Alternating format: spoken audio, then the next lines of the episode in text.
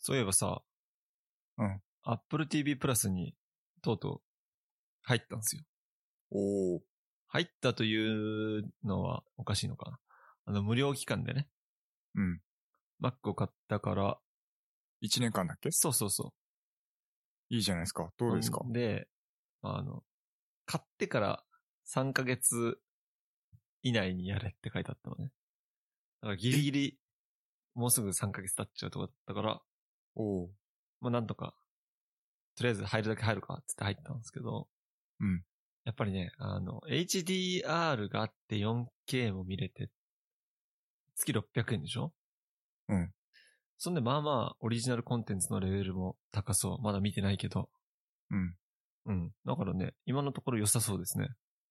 えー。そん、で、リビルドで宮川さんが言ってた、タイニーワールドだっけうん。ハクさんの回で言ってたのかななんか虫とか、ちっちゃい動物の世界を、あー、言ってたね。そう、ぜひ。虫が苦手な人はあんまりっていう。まあ、そこまでムシムシしてないけどみたいないや話でしょ。結構ムシムシしてるよ。え、それだけ見たの見た見た。それは、あの、ドキュメンタリーだから別にうん集中してみなくていいじゃん。うん。なんかちょっと作業中とかに流しっぱなしにしておいておう見たんですけどね。やっぱ画質いいし、宮川さんが言ってた通りね、どうやってこれ撮ったのって感じ。えー。うん。だからね、ぜひ iPhone 買ったら Apple TV に入りましょなるほどね。う。なんかあ iPhone をストアで買ってるのに Apple TV 入ってない人絶対いると思うんだよね。うん、確かにね。もったいないっすよ。それは何メールかなんかで届くの何も来ないよ。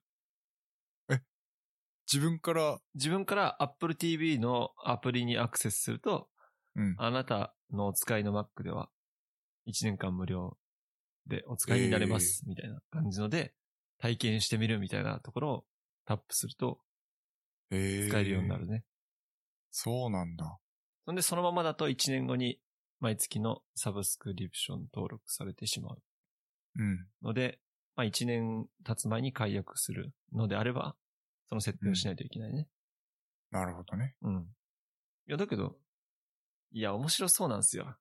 ああの、よくさ、あの、N さんとかも言ってるさ、ー。うん。えーっと、なんだっけな、For All Mankind っうん。ていうのがあるんだけど、その、Apple TV の番組でってそう、ことう、 Apple TV プラスオリジナル。うん。で、なんかさ、ちょっと年末のリビルドでさ、なんか宇宙でさ、宇宙の映画な、ドラマなんだけど、みたいな話してて、俺が見たら手に汗握っちゃうけど、なんか、あの、心のひどいミヤーンだったらそういうのを何も感じないんだろうね、みたいな回あったの覚えてる。いや、覚えてない。覚えてない。 なんかそういう回があったんですけど、まあその時に話してたやつなんだけど、去年、去年の年去末って年ことの年末。ああ。あとはあの、ザ・モーニングショーとかさ、うん。よく結構レビリビルドに出てくるやつ。出てくるね。それはわかる。そういうのがあるんでね、ちょっと見たいけど時間がない。ああ。けどね、年末にかけてちょっと見ようかな。そうだね。うんまあ、休みもちょいちょいあるし。そうだね。うん。シルバーウィークっていつだっけシルバーウィークが9月ですね。あ、そう。うん、だけど今年さ、うん1月11日まで休みにする説あるじゃん。え、そうなのえニ知ュらーんス知らん見知てらんないの全然わからん。そう、なんかね、どっかの大臣が休みを分散化するために、11日まで休みにしようか、的な話をしている。ええまあ、結局、初詣とかの人を分散させたりとか、そういうあ目あ、的そういなうのこかととね思。われる。なるほど。いいじゃないですか。あ休みが増えるのは賛成ですよ。それで消費も増えるみたいなことは言ってるけど、まあそうなるかはわからんよね、最終的に。うん。俺は個人的にはならなそうな気がするんだけど。うん。それやっでもちゃうと、なんか17連休とかにななる。28休めばみたいな。はいはいはいはい。だから、なんだろう。連休にしかできないことっていろいろあるじゃん、そう旅ですね行とかさ。はいなんか、こう、まとまったこう、なんだろう、プロジェクトみたいなのって、休みの日にやろうっていう計画を立ててやんないといけなくてさ。それが、たかだか4連休とか5連休ぐらいだとさ、できないことも、その10連休以上だと、現実的に可能だったりすることってたくさんあると思うんだ。だから、いいんじゃないそうだね。うん。社会人として、それ会社員としては非常に賛成。そうだね。まあ俺は賛成かな。サービス業の人たちは大変だろうけどね。うん。でもそれでね、あの、来てくれるお客さんが増えれば、それはそれでいいじゃないそうなんですよね。今、そのサービス業とかが結構厳しい状況だからね。それで、例えば、その、給料が少なくなっちゃう人なんかはちょっと大変かもしれないけどね。うん休みが増えちゃって。確かに。その、日当の人とかね、うん。日雇い系の人とかだと大変かもしれませんが。はい。はい。ってな感じですが、今週は何の話をしましょうか。そうだね。何から話しようかな。まあ、簡単にサクッと話できるところで、その前にちょっと、レッドブル開けてもいいですか あ、いいですよ。開けてもいいですかって言われると困るからさ、開けるようでよくないオッケー。レッドブル用意してないの用意してないよ。すればいいのに。両方レッドブルの、あまあ、今度気合い入れるために飲むわ。そう、乾杯したい乾杯。オンライン乾杯するか。の。オンライン乾杯。うん。はい。えー、サクッと話せるところで、まあ今更っちゃ今更なんだけど、iOS14 にしましたよっていう話ですね。おう。結構アップデート渋ってたんだけど、うん。まあいっかと思って、あんまり不具合とかもなさそうだし、うん。で iOS14 にしてみたんだけど、まず、ウィジェットをさ、追加してみたじゃないいろいろ。で、そのウィジェットがこう、スクショっぽくなっちゃって、なんか、何こう、スクショした画像がちょっと画質が荒い状態えどういうこといわゆるだからもう、変わんないのよ。普通さ、こうタップしたら、そのアプリが開いたりするじゃん。ウィジェット。そういうのもないし、あの、初期状態。例えば天気のアプリだとしたら、その、例えば10月28日にそのウィジェットを追加したら、それがスクショとして一応天気は表示されるんだけど、そこから変わんないみたいえーっと、時間が経っても更新されないっていな。う。更新されないし、しかも画質がちょっと荒い、荒いの。なぜようわからん。おう。で、まあ、それを2、3日放置して、周りに言いふらして、で、まあ、再起動したら治ったんだけど、 うん。それだけですかそれだけで す。あ あ。と、まあ、あとは、LINE がちょっと重くなったかいやな。、それっていう感は、実は俺も感じていてですね。こう文字を打ってからそう反映されるのにそう、ラグがあるんですよ。じがそう。やっぱ俺だけじゃないのか。俺もそうなりましそた。うだよなんかこう、いつもだったらフリックしてすぐうん。反映されるのに、フリックしたのに反映されなくて、時間され、ドゥルルルってこう出てくる。そうそうそうそうそうそう。まさに同じ状況で、うん。あのーこれは LINE が悪いのか、iOS14 のせいなのかはよくわからないですけど、うん、なんだろうね。うん。あとはね、俺、LINE 電話中に突然切れる事象があるんですけど、うん。これは俺の携帯の問題の可能性もある。 LINE、何電話帳電話中にああ、うん。勝手にスマホが落ちる。えー、LINE 電話 LINE 電話中にスマホが落ちるっていうのがもうね、5回ぐらいある。えー、俺はあんまりないな。うん。だから俺の携帯の問題なのかもしれないからよくわからないね。うん。まあ、アップデートとかで改善してもらいたいですね。ちょ、ちょっと、なんか、嫌だよね。まあ、確かにね。一番使うアプリだからね。そう、LINE はうん。一番使うアプリなんで。ちなみにあの、背面タップは LINE を起動するようにしました。設定。 俺、背面タップスクショにしてたけど、うんもうスクショしすぎてうざいからやめた。 え、でも俺、なんか勝手に背面タップって認識されることはないかな。マジ基本俺めっちゃあるよ。なんだろうね。うん。まあ、人のスマホの触り方の癖とかいろいろあるのかもしれませんが。うん。うん。俺、スクショしまくって大変だった。なるほど。てなところで、iOS14 はもういいの。まあ、うん。あんまり。 深いもうだって話だい今更だからさ。そうだよ。そう、 N さ新んしに、い N さんに怒られ るよ。何万秒前みたいなね。そうそう。なんか言ってなかったっ けなんか言ってたよ新しいやいつつ聞のいた話してるのみたいな。うん、聞い新たしいや聞つい聞たいた。。なんか、俺が13とか10に入れてると思ったみたい 言ってたね。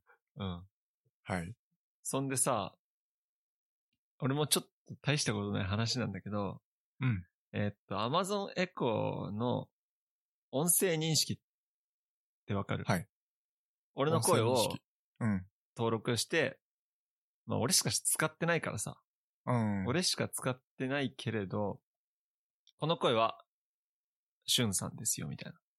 あの、ユーザーを認識するっていうやつね。そうです、そうです。あれ、あの、アマゾンエコー側まが。あ別に言ってもいいけどね。 そう。それの機能を、だいぶ前に俺登録してたんですよね。はいはい。で、あ、ちょっと話す順番おかしかったかもしんないけど、うん。そう。えっと、その Amazon エコーに対して俺が、今日の天気はとか、今日のニュースを教えて、教えてとか結構言うんだけど、その度にね、俺の名前を言ってくるわけよ。あーはーはーはー何々さん、今日のニュースはこちらですとか、はいはいはい。それがちょっと気持ち悪くて、うん。俺嫌だったのめっちゃずっと。あなんで、なんか名前呼んでくんのと思って。あ。うん。なんか心に寄り添ってこようとしてるじゃん、みたいうん。な。AI が。なるほどね。それがマジで、ずっと気持ち悪かったんですよ。うん。まあ俺だけかもしんないけど。うん。名前呼んでくんなよと思って。 それで、なんで名前呼んでくんのかなーってずっと思って、調べに調べてたら、先ほど言った音声認識をオンにしたことにより、声で誰かを、あなたは誰ですよっていう識別をしていたっていうことで、音声認識をオフにしましああ、それ、それだって気づいてなかったんだ。た。うん気づいてなかった。原因が。なんで知ってんのかなと思って。確かに俺のユーザーの名前は知ってるよ。登録してるから。うん。だけど前まで行ってこなかったんだよ。うんだ。けどある一時期を通り越してから、めっちゃ名前呼んでくるじゃんと思って、うん。やめてって思って。どんなアップデートされとんじゃんっていうね。なんで名前呼んでくんじゃんと思って、 なるほど。呼ばないでってなんか設定があんのかなと思っていろいろ調べたんだけど、うん。ないから、これはもしかしてと思って、うん。音声認識のやつをオフにしたら治りました。えなんか嫌じゃないるほど。うん、まあ確かにね。ちょっと森尾やさだん、ね。今からじゃあ、森尾さん、今日のニュースはこちらです、みたいな。ああ。それをなんかガチの名前の下の名前で呼んでくるわけだよ。はいはいはい。そう。確かに、ちょっと気持ち悪いね。そう、なんか嫌で。まあ、結局は、サービスとしては、家族の中で好みがあるわけじゃん。うん。まあ、家族何人もいて、一つの Amazon エコーを使っていたら、はい。この人が好きな曲は、こういう曲なんだなとか、うんこの人がいつも、えー聞いてるポッドキャストは、こういうことなんだなとか、この人がいつも俺に、私にお願いしてくるのは、こういうことなんだなっていうのを、多分機械学習でしていて、あ、この人の声で話しかけられた時は、このニュースを話そうとか、多分、そういう、すごい便利な機能、機能なんだと思うんですよ。なるほどね。だけど一人暮らしだし、うん。今んとこ、いいかな。って思ってますね。そうですね。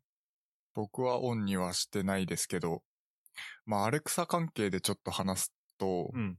毎朝あの、アラームを止めたタイミングで、なんか一応、その日の天気と、なんか朝の挨拶と、あと、ニュースを流してくれるような設定にしてあるんですけど、あのー、その朝の挨拶の時に、あの、今日もかっこいいですねとか、行ってくんのそう、今日も可愛いですねとかうん。言ってくるわけですよ。おうおうおうおうこれって俺だけかなえっと朝の挨拶っていうので確か登録しなん、なんかされてたと思うんだけど、そうなの。うん。そう、それが、ちょっとね、俺はね、うん、朝7時に、うん、えーニュース終わったら天気うん、が流れるようにしてるのね。うん、だから朝7時になったらおはようございます。って感じで、何々町の天気は何々で、とか言っていろいろ天気行った後に、うん。本日のニュースはこちらですみたいな感じでニュースが流れる感じで、あかっこいいですね、みたいなのは一度も言われたことないか。ーあ、そう。うんちょっと待って、ちょっと見てみる。どういう設定になってんのなんか、俺変な設定したかなそれとも寝ぼけてるだけかな俺が。夢じゃない夢。夢かな かっこいいですねって言われてる夢見てんの俺。あ、アマゾンエコーに。そうだと思うよ。なるほどね。だからちょっとね、何言ってんのこいつっていつも思ってるんだけど、どうやって見るんだっけどの設定なんかアラームとかそういう機能じゃないのえー、っと、それかアクションそう、アクションだったと思う。あー、なんか変な気がした。定型アクション。定型アクションっていうのは、俺がこれを言ったら何々をするってやつでしょそうそうそうそう。それで、一応、あのーアラームを止めた時っていうアクションに対しての実行条件を指定して、で、そのアラームを止めた時に言うんだけど、あ、朝のフレーズを言うですね。一番最初。朝のフレーズって何それが、あのーおはようございます。今日もかっこいいですねとか言ってくるんで すよ。いい じゃん。気持ちが高まるじゃん。いや、うん。いや、悪い気はしないんだけどね。うん。悪い気はしないんだけおど。前見えてねえだろ。そうそうそうそうそうそうそう。な、なんなのっていう。俺は嫌だな。まうん。かっこいいですねだったらまだいいんだけどさ、かわいいですねはおかしいでしょっていう。可愛いですねは確かにね。うん。 そう。その朝のフレーズはちょっとよくわからんって思いながら聞いてますけどね、毎朝。うん。はい。まあ、アレックさんの話はそんなとこですかね。つい昨日、聞いてよ。おう。ツイッターアカウントが乗っ取られたんですよ。おうおうおう一文字アカウント。人、 一文字アカウント、俺の一文字アカウントが 乗っ取られまして、あのーまあ普通にあの、自分で使ってる個人的な、あの、ツイッターアカウントで、まあフォロワー数も100人ぐらいしかいない普通のアカウントなんですけど、まあ何も操作してない時に、急に、あの、ログイン、他の端末からログインされましたっていう通知が来て、まあ、あの、iOS14 にしたばっかりだったから、なんかウィジェットかなんかが悪さしてるのかなーって思ってたんだけど、なんかどうやら、そうじゃないっぽいみたいな。なんか怪しいですねって、動きが怪しいですねっていうことで、ツイッターから普通にあのアカウントがロックされましたっていう通知が来た時に、おやおやおかしいなっていうことで、えっ、と、普通に自分のアカウントでログインをちゃんとして、えっと、なんかパスワード変更しなきゃいけなかったの。あの、アカウントがロックされちゃったから。で、アカウントのパスワード変更して、えっと、ログインしたら、謎のツイートが勝手にされてて、なんか広告っぽいやつおうが3件ぐらいツイートされてたのかな。ああ、完全にの、ちゃんと、ちゃんと乗っ取られてたんだと思って。はい。まあ、特にオチのない話なんですけど。えーっと、結構パスワードは強固なやつにしてたのうーん、まあ、あの、単語とかではなかったですね。ああ。だから、あの、数字と、英数字。あ、英数字か。す数字は入ってなかったんだよあじね。ゃあ、その、ローマ字っつうか、その、そうそうそうアそう。ルファベットのみ。アルファベットで単語ではないうんアルファベットっていう形にしてたんですけど。そうか、そうか。俺もさ、ツイッターのパスワードは普通に6桁ぐらいなのね。うん。普通8桁とかじゃん。今って。うん8桁以上とかなのに6桁だからさ。はい。まあ俺のやつ乗っ取ってもしゃあねえけどさ。ね。それでセキュアなパスワードに変えたの。10桁ぐらいの。一応8桁か9桁ぐらいうんうん。にはしましたけど、ただあの、本当にパスワードを忘れちゃった時に、あの、過去の俺だったらこのパスワードにするなっていうのにしておきたいっていうのはちょっとあって、うん。 2、3回でたどり着けるパスワードにはしちゃう。なるほどね。ですうん結局、それをする犯人はさ、ランダムで入れまくるってことそうなんじゃないかなうーん。まあ、なんとも、怖いですよね。怖いっすね。うん。やだね。まあ、本当にどうでもいいアカウントなんで、別に乗っ取られて使い 使われちゃったからといって、まあちょっとその、フォローしてる人とかがね、結構知り合いが多いから、うんそれはちょっとあれですけど、まああんまり思い入れもない普段ほとんど使ってないアカウントなんですけど、なるほどね。という感じですね。はい。じゃあ、この、ワードプレスの話、いっちゃっていいで すか言っちゃっていいよ。もはう、いなんだかんだ、20分経ったからですね。おーまあなんかちょっとあの、テック系の話しすぎ感はあるんだけど、そうなんですよ。 うん。テック系の話しかしてないんですよ、俺ら。最近真面目にテック系の話してるよなんねか、。もうちょいなんか最さ、バカなさ、なんか人生の話とかさ、ああ、そう。そういう話なんか最初の頃、うん最初の頃どちらかというと、なんか雑談が多すぎてテック系って名乗れないっていう感じの話をしてたと思うんだけど、最近ちゃんとね、テック系、ポッドキャスターにな、なってきてるよね。テック系風ポッドキャスターだ から、ね。えー、まあ、ワードプレスの話をしようかなと思って。まあ、ブログ談義ですね。あのーワードプレス我々使ってブログ作ってるじゃないですか。せやな。 うん。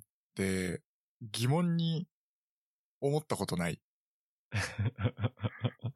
まあ、小ノートを見る と分かっちゃったけどさ。そうん。う。ワードプレスってさ、うんなんで無料で使えるのって思いません、うーん。確かに。でしょうん。どこから収入得てんのって、結局、なんかワードプレスを使っていて、そのワードプレスを使ってるユーザーからお金を取ってるわけでもないし、逆にそのワードプレスを使ったサイトを見てる人がお金を払ってたりとか、広告があるわけでもないのに、じゃあどうやってワードプレスって儲けてんのかなってふと疑問に思ったわけですよ。なるほど。はい。で、まあちょっと、あんまりわかんない人のために話をすると、ワードプレスって何って話なんだけど、いわゆるその、PHP っていう、そのプラグラミング言語を使って、こう、動的なサイトを超簡単に作れるツールなんですね。まあ、あの、CMS ってよく呼ばれているものなんですけれども、そのサイト上で動的なページを作れるツールとして、まあ、主にブログを作ったりするときに使う、えーシステム、ツールなんですね。で、えー何がいいかっていうと、まあ、テンプレートがあって、えーテーマがあって、えーあとは、その、なんていうの、自分好みにカスタマイズができるっていうところなんですよね。あとはそのプラグインを入れたりとか、あとはその、まあ、簡単に HTML とか CSS っていうそのプログラミング言語をある程度理解している人だったら書き換えてかなり自由度高くカスタマイズができるっていういいところがあるっていうところなんですよね。はい。そうね。まやあっ、ぱ思うのはね、こう、HTML、CSS が分からなくても、うん。そういった言語分かんない、ど素人でも、サイトが作れてしまうっていうね。そうなんですよ。そあの、デザインにこだわりすぎなければ、誰でも簡単にブログが作れちゃうっていう、うん。すごいうまあ、ブログなりホームページとかね、全然作れるし。素晴らしいツールですよね。うん。で、まあちょっとあの話がそれちゃうんだけど、まあそもそもそのワードプレスって誰が作ったんでしょうって話なんですが、えっと、まあウィキペディアで調べると、えー、ワードプレスファウンデーション。あ、ファンデーションなんだ。うん。うん。あのー開発元が作ってるっていう感じなんですね。えで、こ、のカンパニーではないんだ。カンパニー、一応ね、企業の下にくっついてる IT 系の慈善団体っていう感じなんですかね。うん。で、作った人は、そのマット・マレンウェックさんっていう人で、えーその人の曰く、公共の利益を提供し続けることができるように、幅広い地域と社会の支持を集めたいと考えていますっていうふうにコメントしてるらしいんですね。そうだよね。だからその、はい営利を目的としてないんでしょうね。そうなんですよ。だから、あのファンデーションっていうフ言ァウンデ葉ーをションなんですよ使ってるわけだしね。うん。はい。なんですね。ただ、あのーまあ、もちろん、なんていうのかな。その、いくら慈善団体だとはいえ、あのー結局そのワードプレスを公開するにもお金がかかるわけで、じゃあどういうところであのお金をもらってるかっていうと、そのワードプレスっていうのは、ワードプレスオルグっていうのと、ワードプレス .com っていう、まあ、二つサイトがありましって、で、wordpress.com の方は、その、wordpress が運営するレンタルサーバーなんですよね。で、そのレンタルサーバーを契約して、えっと、そこでこう、wordpress を使ったブログを作ったりっていうのをやってる人は、その wordpress.com の方に、まあ、お金が入る。で、それを使って、えー、ワードプレスっていうのは、まあ、基本的にほとんどボランティアとか有志の方によって、えー開発とか改善がされていっているっていうような形なんですね。だから、この収益があるから、まあ、ワードプレスは無料で使えるんですけれども、基本的には、あの、まあ、事前事業という感じ。ん。ウィキペディア的なまあ、そうですね。の。うん。いや寄付とかも募ってんのかなあんまり、なんかさ、あのてっきり、例えばそのテーマを売っている会社があるじゃん。はいはいはい、はい。テーマを売ってるところから何割かもらってるとか。あまあプラグインって有料プラグインあんのかあ。な多分あるよね。ね。多分有料プラグインとかうん。を作っているところから少しもらってるとか、そういうのもあんのかなあのですね、そこなんですよ。すごくいい質問なんですけれども、結局ですね、このワードプレスっていうのは、オープンソースソフトウェアなんですよ。で、えっと、GPL っていうですね、あの、ライセンスがあるんですね。そのオープンソフト、ソースソフトウェアを、あの、オープンソースですよっていうふうに提供できるために、あの、ユーザーに対しての宣言がされてるライセンスなんですよ。うん。これがあの GPL って言ってく、なんだっけえっと、ジェネラルパブリックライセンスの略なのかなで、えっと、によってライセンスされているのがそのワードプレスなんですけれども、この GPL っていうのは4つの権利を宣言してるんですね。で、ワードプレスっていうのは、あの、そのワードプレスを使ってプログラムを実行すること、そのプログラムを改変すること、それから複製物を再配布することと、えープログラムを改良して改良を公衆にリリースすることっていうのが、えっと、自由にやっていいよっていう風にライセンスされてるんですよ。うん、うん、うん。なので、基本的にワードプレスっていうのは、あの、プラグインとかテーマを、あの、販売することによって収益っていうのは得られない。得られないというか、あの、あの、それによってお金をくださいっていうことはないんですよね。そうなんだ。はい。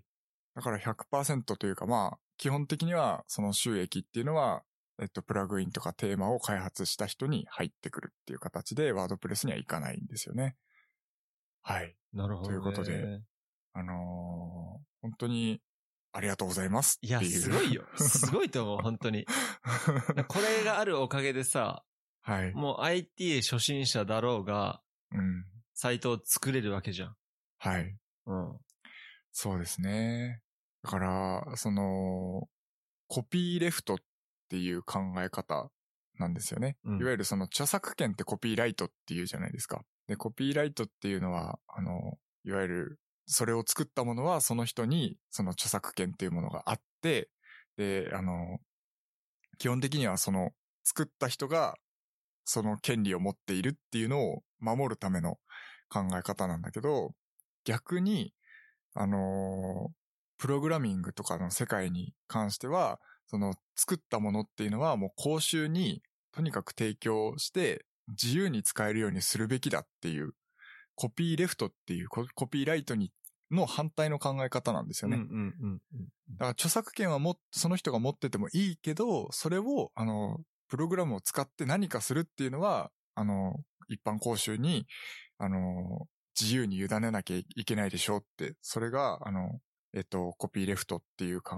え方で、その、ジェネラルパブリックライセンスをこう提唱してるリチャード・ストールマンっていうすっごいプログラマーがいるんだけど、えっと、 その人が、あの、昔、なんかこう、とあるプログラムをこうオープンソースで使って、配布されてたプログラムを使って開発してたプロジェクトの中でこういろいろやってたら、急にそれになんかこう、お金がかかりますって言われちゃって、で、そこでその今まで作ってたプログラムが全部こう書き換えなきゃいけなくなっちゃったっていう経験があったらしいんですよね。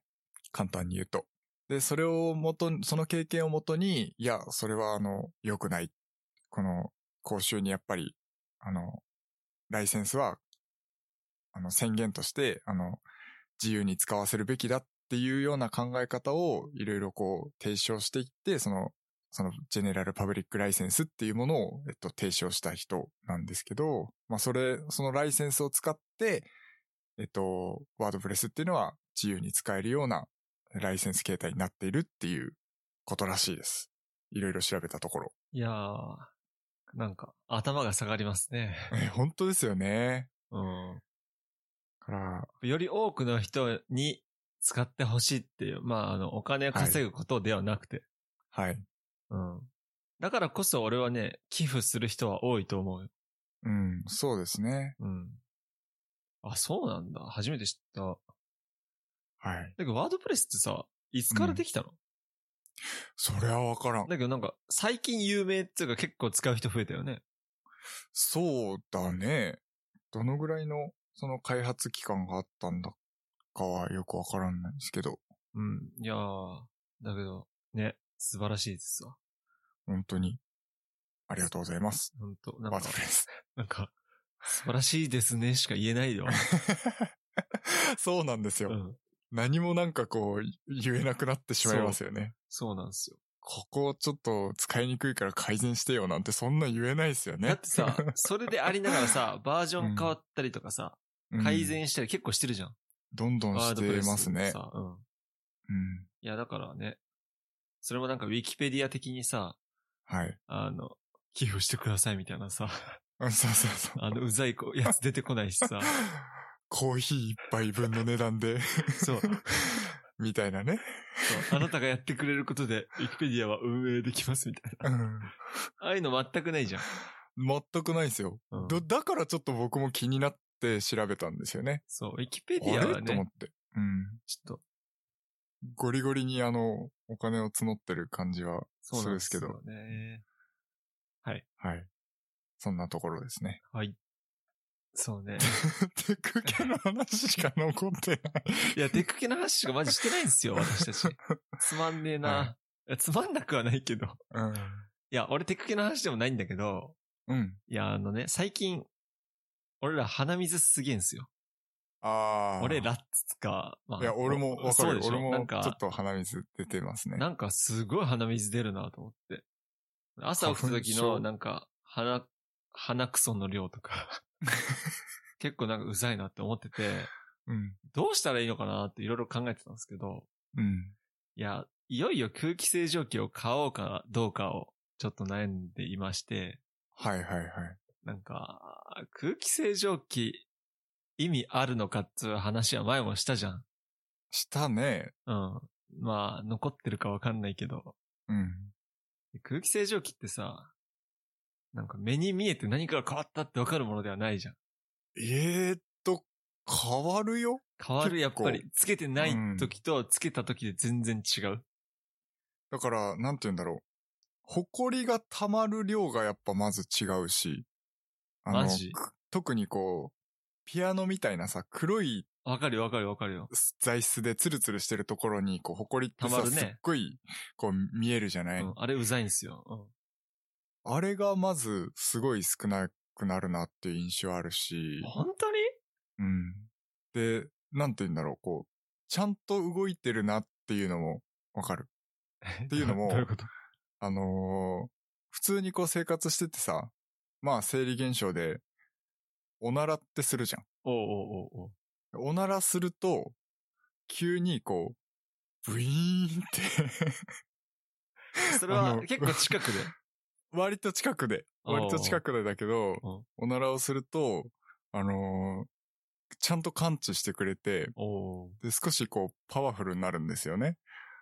ちょっと恥ずかしい思いするんだけど。そう、なんかあの、アイコスを近くで吸った瞬間になるとか、そういう話は結構聞いたことあるんですよあーね。あー、あーそう。だから、ちゃんと動いてくれてるっていうのもあるし、えー、なんか買あっとは、て、うん、買って意味なかったっつうか、あんまりその効果を実感できなかったら嫌じゃん。ああ、 2万とかするなわけだし、安いやつでも。ほどねはいはいはいはい。だからちょっとそれにもう2、3年躊躇してるんですよ。なるほど。うん。それはでも買ってみた方がいいんじゃないそかうな。結構みんな、あの、ガジェットブロガーとかもうん、空気清浄機100%買えみたいな。ああ、元取れるかなみたいなことを結構言ってるんですよ。うん。でも、なんだろう。基本、例えばあの、加湿器付きみたいなのあるじゃん。加湿器の加付湿き。器の月あるね。うん。ああいうのも、結局あの、なんて言うんだろう。朝起きた時のこの喉の調子とかさ、そういうのも結構メリットあるんじゃないえっと、今森尾の家で使ってるやつは加湿器の月いや、ついてない。あ、ついてないんだ。ついてないんですよ。それお1万5千円ぐらい、2万ぐらい。いや、もう数千円だった気がする。それってだけどあれでしょプラズマクラスターでしょついてない、ついてない。あ、ついてないんだ。そう、東芝製のめっちゃ安いやつだったんだけど、それでそんな効果実感すんのあの、埃の量はもう全然違うかなっていう気がするえー。そう、前、すげえ前に森オンチ行った時に足元にあったじゃん。うん。 俺が近く行ったら、うーんって動き出して、足臭いんかなって思ってたんだけ ど。うん、そうかもしんないね。ええー、マジか。そう。そうな今んだでもそれ使ってますね。ダイソンとか僕のやつだと、うん。 7万とかして、スマホで全部こう、今の空気の汚れ具合が何パーセントとか全部出るんで、ああ、はいはい。まあそこまでのはいらんかなとは思ってるんだけど、うん。まあ、加湿機能付きでやっぱ17,800円とか、そうだね。そのぐらいで十分じゃないそう、それを24時間つけっぱにして、うん。見ようかな、買おうかな、ずっと悩んでんだよな。うん。いや、か、買っていいと思う。俺もちょっと、そう、そろそろ買い替えというか、まあ、もう一つ欲しいかなって、加湿機能付きのやつが。うん。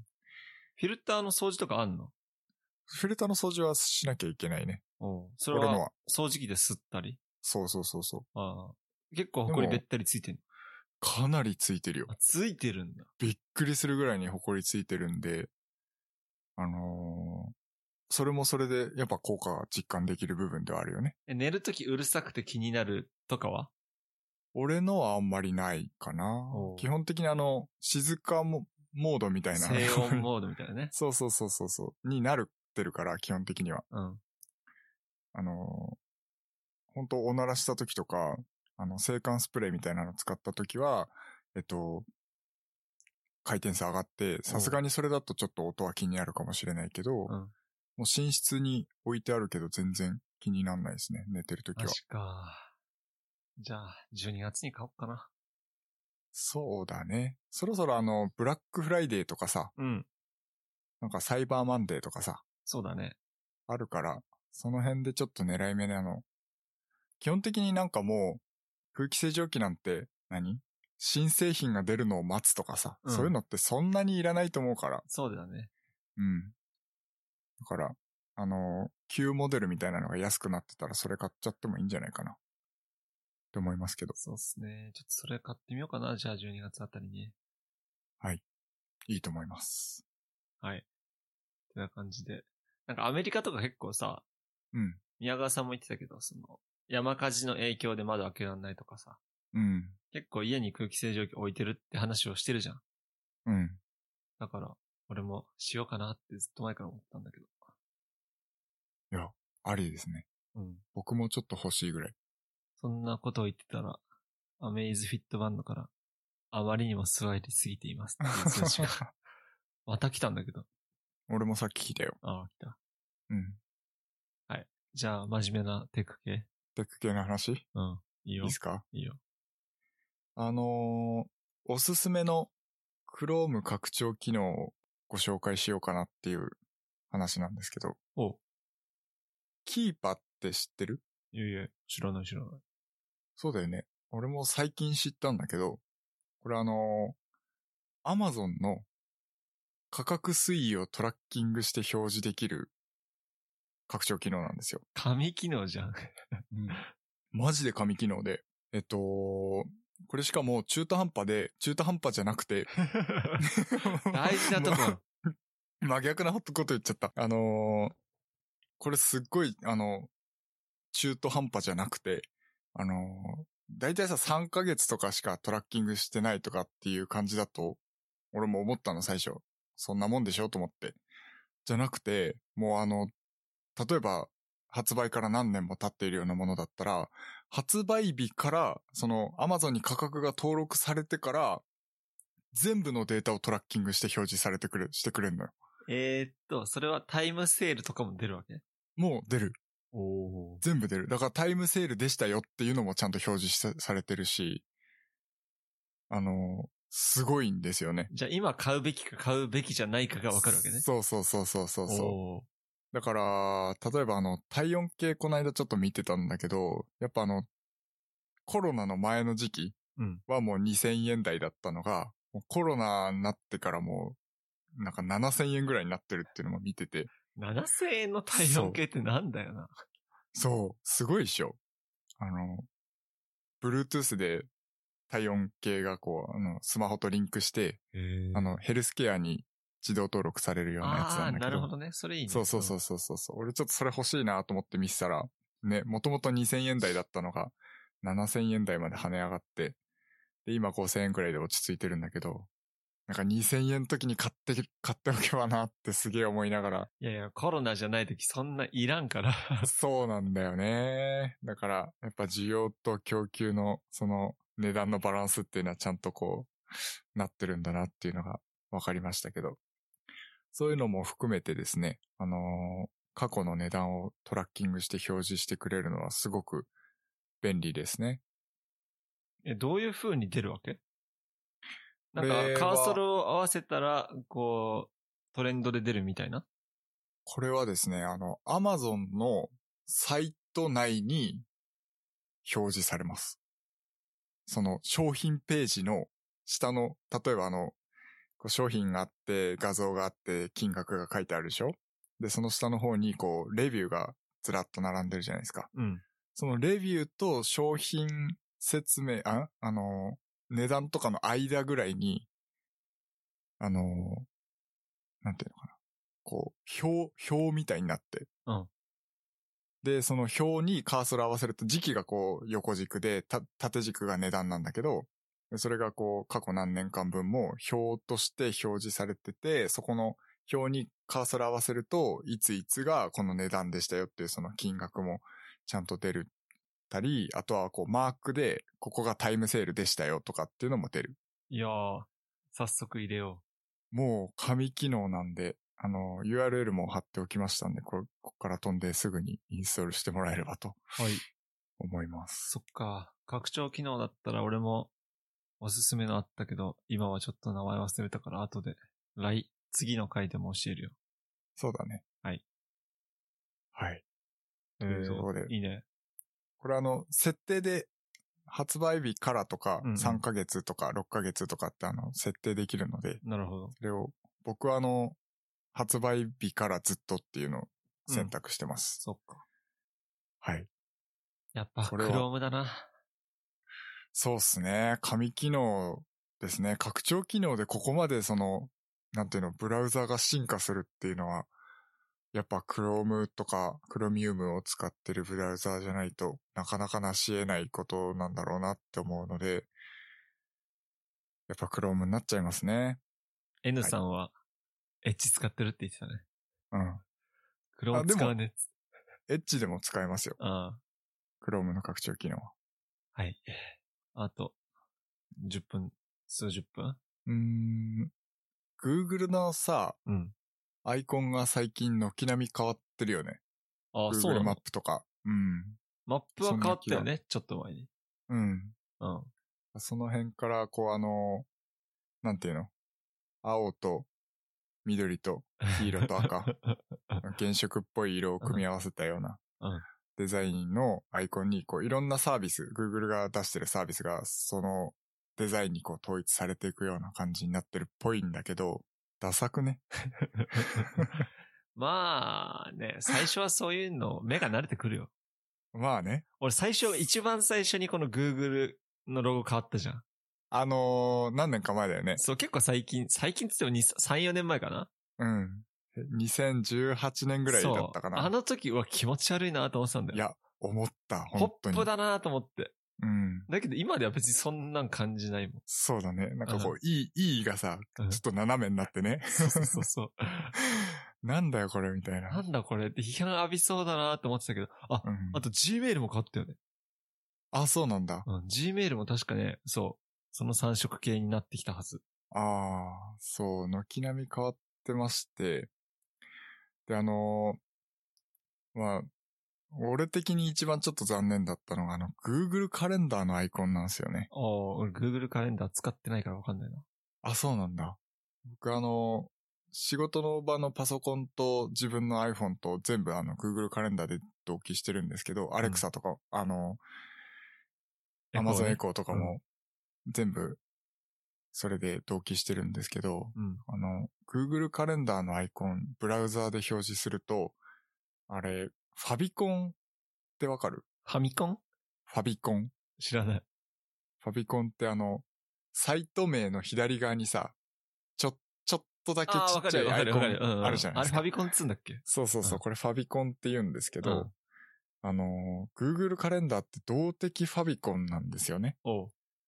のもう代名詞的な存在だと勝手に思ってるんだけど、うん。 Google カレンダーのファビコンって毎日変わるんですよ。へえ。毎日変わるって言っても日付が表示されてるだけなんだけど、うんうんうん。だから今日30日ですけど、10月30日ですけど、30っていう風にファビコンがこう変わるんですよ。うん。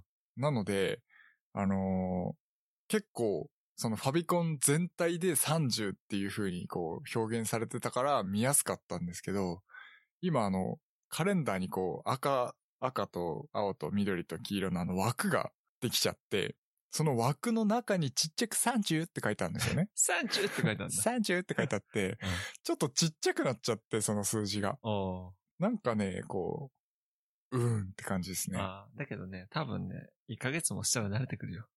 そうかな。そういうもん、そういうもなんかこう、多分見ないよね。ん。うん。多分見なかったところなんだけど、その30って書いてあったから何なんだって話なんだけど、うん。なんかこう、今まで綺麗に見えてたものが、なんかあんま綺麗に見えないっていう風になっちゃうと、なんか残念になったなっていう。なるほどね。前のデザインの方がすごくかっこよかったんで、Google カレンダーのうん。アイコンはね。うん。なちょっるとほど残念ね。だなっていう話です。ってな感じですが、はい。あのさ、うん。真面目な話しすぎたね。そうだね。なんかさ、うんちょっともうちょい、ふざけ、ふざけはしないけどさ、うん。びっくりした。 やつが反応した。やつが反応したね。そう。そんでさ、まあ、例えば、二人で同じコンテンツを見てその感想とかさ、あー、映画とかの。あのそうそう、それでもいいし、うんまあ、森尾の人間観察シリーズとかさ、あったね。なんかそういうしょうもない話もしても良いのかなと思って。確かに。うん、俺結構ねそっか、逆に、うん、ポそういうのの方がいいのか。そういうのも少し入れたい。うん3分の1とまではいかないけど。あー、はいはい。うん。そのね、普通の人でも聞けるやつ。普通の人でも聞けるや つ。テック系にあんまり興味がない人でも、そうなんかそういう話を聞くために、こう、ちょっと、青ポッドキャスト聞いてみようかな、みたいなね。そうなんですよ。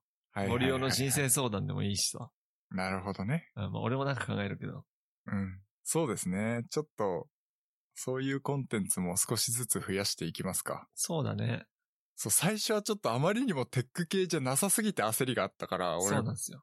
頑張ってテック系のネタを探してるんですよ、毎日う。んで、こう、ずらずらとこう、メモってるんですけど、うん。いろ、いろんなところに。で、最終的にその小ノートには、こう、いろんなメモからこう、入れてくっていう感じなんですけど。だから、テック系に偏りすぎちゃってる感じはしますね、確かに最近。あとね、なんか思ったのは、他の人のリビルド以外のポッドキャストを聞くのも大事だと思あー、なるほど。う。うん。やっぱ参考になるよ、結構。あ、こういうあそうなんだ話面白いなとか、はいはい。お音いいなってところからも学ぶし、うんやっぱリビルドはもうなんか、なんだあれは、先生だから。先生ですね。先生だから、あの域には達せないから、うん。他の、なんつうの、雑談ポッドキャスト日本のやつもあるから、うん。うん、そういうのもね、結構聞いてみると面白い。なるほど。つってもね、あんま時間ないけどね、リビルドが結構更新早いから。そうだね。だから、基本的に、なんだろう。ポッドキャストを聞ける時間って結構限られるじゃない移動中、うん。大体、あの、家帰ったらさ、基本的にはもうパソコンつけて、うんあの、音も必要とする作業をしちゃうから、うんうんうんうん。うん。同時にポッドキャストは聞けないんですよね。そうなんですよね。うん。だから移動中とか、車乗ってる時とかも頑張っ、頑張っ、頑張ってではないけど、ポッドキャストを聞いてますけど、だいたいほぼほぼ1週間でい1エピソード聞き終わるぐらいなんで、もうどんどんリビルドが。レビルド長いからね。 そうなんですよね。そう。なんかね、どういう話したらいいんだろうね。なんかそういうテーマを募集したい。確かに。視聴者。毎回あの、あの、アドレス公開するって言いながら公開してないんだよな。え、どういうこアとドレス、あの、メールアドレス。ああ、そっかそっかそっか。そうそうそうそうそう。サイトには貼り付けるだけなんだけど、うん。なんかちょっとやってないんで、それを本当にこん今回はちゃんとやります。あ、そうっすか。いや、マジさ、聞いてる人 は、リアルにゼロ人なのかないやー、ゼロだと思うよ。だよね。うん、多 分ね。悲しいこの間。うん。なんか友達に、うんあの、教え たけど、あ。なんか、多分聞いてないでしょ、絶対。うんわからん、それは。いやー、そうね、なんかね。聞いてくれてる人がいると楽しいけどさ。そうだね。俺らなんたかだあの、めちゃめちゃ有名にやるなるようなうん勇気はないんだよいやそう、俺全然、俺いつでも OK だよ。な。あ、 そうあ。いまやあちょっと今回グダグダでしたけど、そうっすね、なんかねう、ん、ダメだな。有名なコンテンツに、まあいつかはしていきたいですね。そうですね。まあ今は準備期間ということで。そそう。こういう期間もあったんだって、あの、うそうそうそうそうそあう。の100回ぐらいやってからね、うん。過去をみんな遡ってね、うん聞いていただければ。そうですね。うん瞑想してんな、こいつら、みたいな。 毎回音質ちげえんだけど って。本当だよね。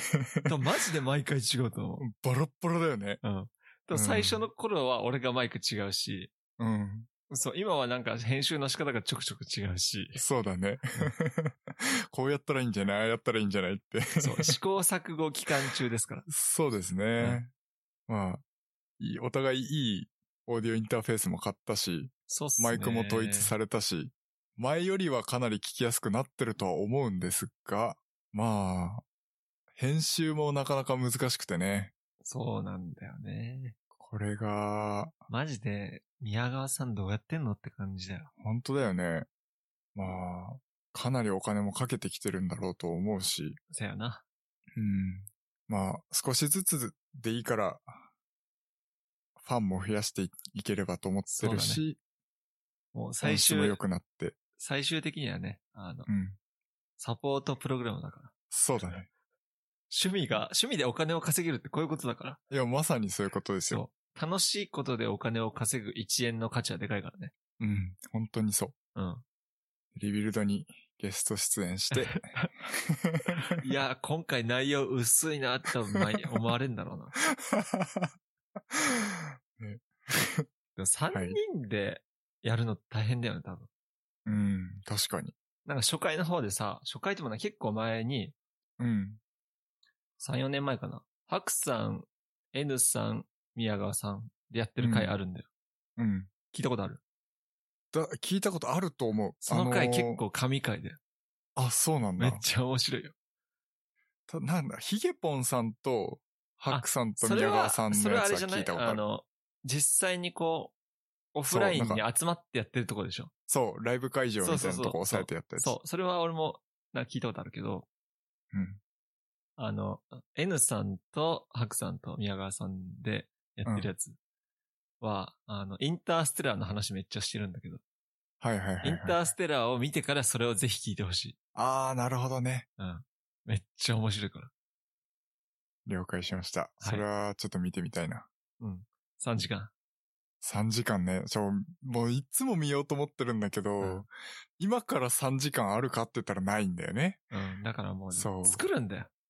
いや、ほんとそう、インターステラーを見る時間を確保しても予定に入れちゃうっていうのをしないとそう。見れないですね。そう。テニスから帰ってきたからもう3時間何もしないっていう。うん。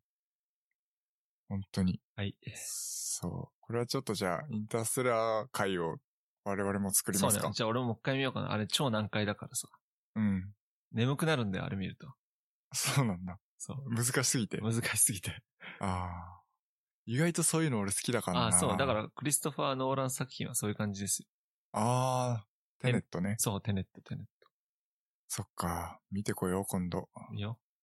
うん。ということで、俺、今めちゃトイレに行きたいので。終わりますか、じゃあ。はい。えー今回のショーノートは hpk.jp スラッシュおポッドキャストスラッシュ018で、えー公開しておりますので、そちらの方もよろしくお願いいたします。はい。それでは。それでは。